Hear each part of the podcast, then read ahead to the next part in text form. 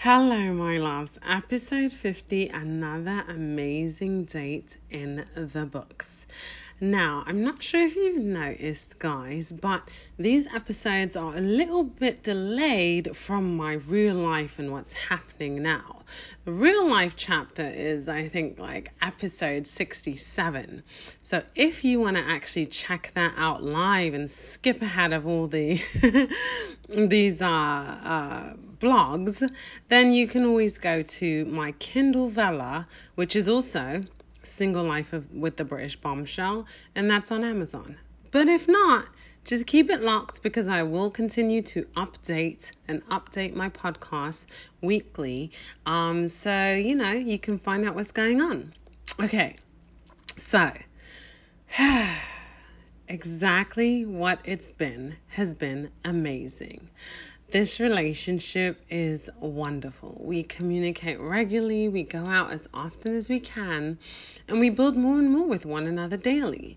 In fact, every day seems to solidify more and more how much this man means to me, and I fall for him more and more. It's truly a great feeling to have someone in your life that you feel is in it with you 110% as a true partner. You really can't beat that. Our last date was so much fun. We decided to do another escape room because it had been a while since we'd done one of those. We did great, but realized we had to stop competing secretly with one another because it messed us up a little bit. It was so cute though, he and I both trying to figure out the clues first and refusing to let the other try. You should have seen us, it was hilarious. Eventually, we settled into the game and didn't do half bad, but made a pact after the next time we do the escape room, there'll be no competitiveness between us. Rather, it will be us working together to fully conquer each puzzle. So, after we finished the escape room, we went to eat and talk. I disclosed a few things to him about my personal life that I've never disclosed to any of my partners, so I guess you can say he's definitely special. He was very receptive with what I told him and said that in those moments he felt closer to me than he ever had. I felt liberated by opening up, and I too have felt even closer to him also. Anyway, after our date was over, we had to say our goodbyes, which always lasts at least an hour. but this one was especially long because I would be going away for work for a few weeks. He knew that he wouldn't be able to physically see me for a while, but I love that he was understanding because he knows I travel for my career. It actually ended up not bad because for my trip we managed to still talk daily and even video chatted. He said it seemed as if I had been gone for six months. I kind of love that though because it just meant he was missing me each day. I'm back now, and next week will be our first Valentine's together as well as his birthday.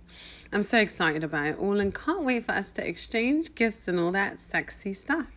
Then the following week, we're going away together for the first time. You know, I'm going to be writing you all types of juiciness for that. We'll be together for an entire week, and we couldn't be happier. As you know, we're planners and we've already planned a chunk of our vacation. I mean, I literally came home yesterday, unpacked from my business trip, and then repacked for my first trip with the love of my life. I'm super excited because all I can think is that I'm finally going on a vacation with a man that I see a future with. That's huge for me.